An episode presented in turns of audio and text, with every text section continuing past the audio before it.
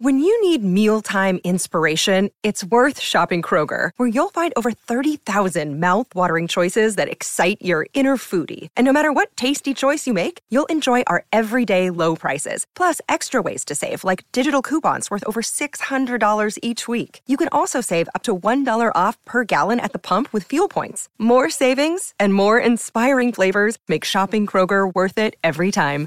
Kroger, fresh for everyone. Fuel restrictions apply. Look, Bumble knows you're exhausted by dating. All the must not take yourself too seriously and 6 1 since that matters. And what do I even say other than hey? well, that's why they're introducing an all new Bumble with exciting features to make compatibility easier, starting the chat better, and dating safer. They've changed, so you don't have to. Download the new Bumble now.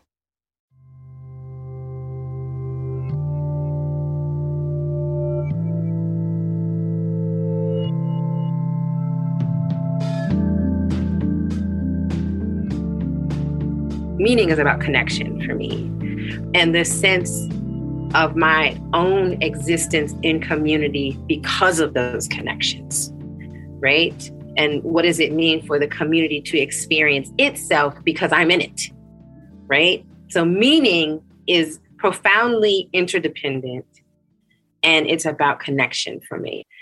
As a pastoral and practical theologian, I'm very much interested in meaning.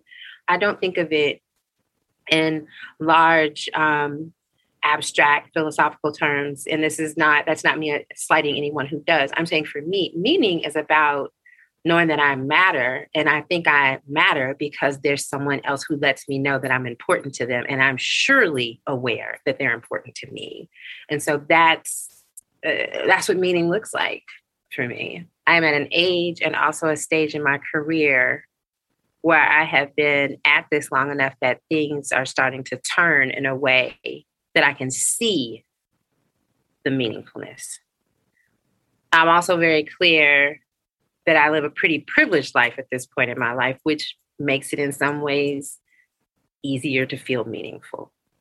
I'm able, just by being, um, by virtue of being in ministry, I get to work on my sense of calling and get paid for it. But it has not always been this way, right? And I think it's important to talk about some other pieces that also impact how I have experienced meaninglessness as well as others. And part of that is very much has to do with mental health. There's a fine line between grief, depression, and meaninglessness, right? And the three of them can run into each other. So I don't like because I don't want us to over spiritualize or I don't want the theological or spiritual conversation around meaning to happen absent of a conversation about the systems and structures that impact the sense of meaningfulness and also the reality of mental health challenges and trauma that can impact your sense of meaningfulness, which also has to do with your sense of human worth right? And so I, I have struggled with um, anxiety and depression, right? At one point when I was trying to kind of find my way and eventually realized I was being called to ministry, I probably should have been cl- like declared clinically depressed. I wasn't declared so, but looking back, it was definitely a struggle. And that felt like grasping for God desperately is what that felt like. Um, and and and that also felt like uh, the moments when God kind of kept me and caught me from falling through the ground, right? And so those are the moments that I'm not sure that I would say I felt meaningless, but I felt lost, lost while searching. And I think that that can be a part of people's sense of meaninglessness. I think also as a person of faith, I was always trying to find God while I was still having a very hard time with my own mental health. And so I was able to keep on living, you know, and I had community and I had, I was able to not only keep on living, but I had community that consistently reminded me to ask, what am I here for? And to listen from the inside around what am I here for? And I had community that would show me examples to say, is this what you're about? Is this what you're about? And I had things to hold on to to bring me outside of myself, right? To be able to find a sense of alignment between what I can do and who I'm meant to be. And there is that connection. What you do and what you are born to be, that's meaningfulness, right? But it doesn't happen in a vacuum, right? There's a lot that goes on around that. And so for me, over years, meaningfulness subjectively in my personal Stephanie Marie experience feels like the gift of knowing that I'm not by myself. It looks like when I'm in a classroom and in my eighth year of teaching, decide on the first day of class, I am not going to teach this class like I've taught it before and trying something new. and the students saying, Where's the syllabus? I'm like, I don't know. We're developing it together. It scared me, it scared them. But in our third session this week, the light bulb came on for them. I saw it actually happen where there was an invitation, maybe for to meaningfulness, there was an invitation for them to actualize what they wanted to learn about. And they started to understand the concept of emancipation.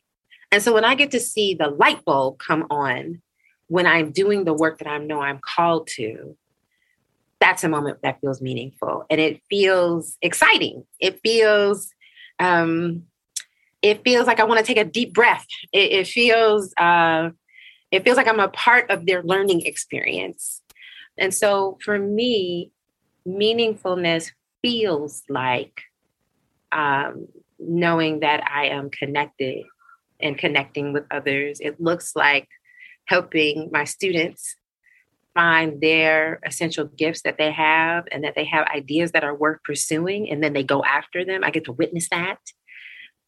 I have not always believed, spoke, moved, existed in this way. But if you can literally just keep putting one foot in front of the other, right? And I don't want people to hear this and think, oh, her life has been perfect. It's been far from perfect. There has been suffering in my life. I have watched other people suffer. I'm a cancer survivor, so I'll throw that out just as a little tidbit. So this is not like pie in the sky, easy faith, right?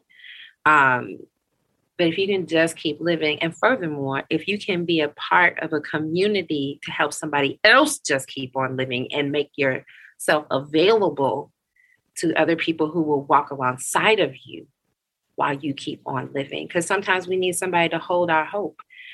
Sometimes it's just too hard to ask somebody to imagine or hope.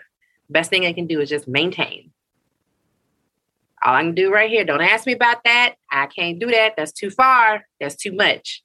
Okay, I'll hold it for you. Right. And so I would say, keep on living. Be part of community. Be willing to hold hope for someone, and someone will inevitably hold hope for you. And it's a long road, but there are indeed turning points.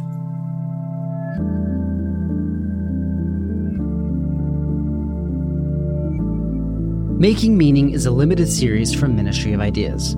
It is produced by me, Zachary Davis, and Jack Pombriand. If you enjoyed this episode, you can support us by sharing the show with your friends, subscribing, and reviewing us on Apple Podcasts.